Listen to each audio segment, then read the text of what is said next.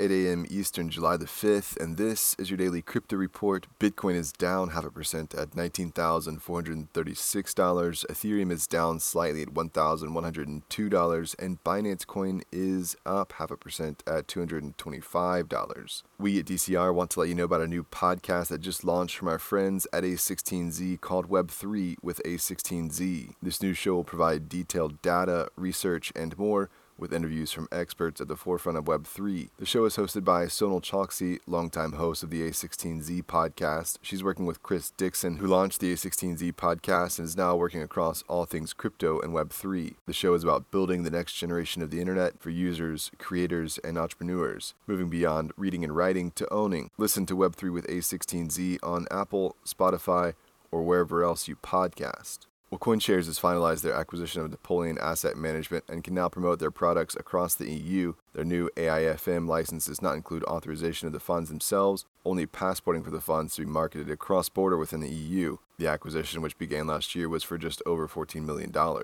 Nexo has signed an exclusive 60-day due diligence to see whether it will acquire Singapore-based Vauld, which we announced yesterday was halting client withdrawals and looking into restructuring. London-based Nexo would use the acquisition to accelerate its presence in Asia. Nexo is working with Citigroup as the crypto players consolidate amid market pressures. Well, the Bank of England has called for enhanced crypto regulation while the market is in turmoil, with the Financial Policy Committee going on the record to say that the large loss of market cap demonstrates the need for enhanced regulation. The Treasury has already announced that the Bank of England is looking into bringing systemic stablecoins into its special administration regime, so the central bank would regulate stablecoins that are connected to fiat due to the instability risk. Well, Celsius has repaid their $120 million stablecoin debt to Maker Protocol across 3 transactions. The lending firm is currently facing a severe liquidity crisis and had borrowed hundreds of millions on Maker using wrapped Bitcoin as collateral, now de-risking its loan position from potential liquidations. The firm still owes $82 million to Maker, $100 million to Compound, and $175 million to Aave.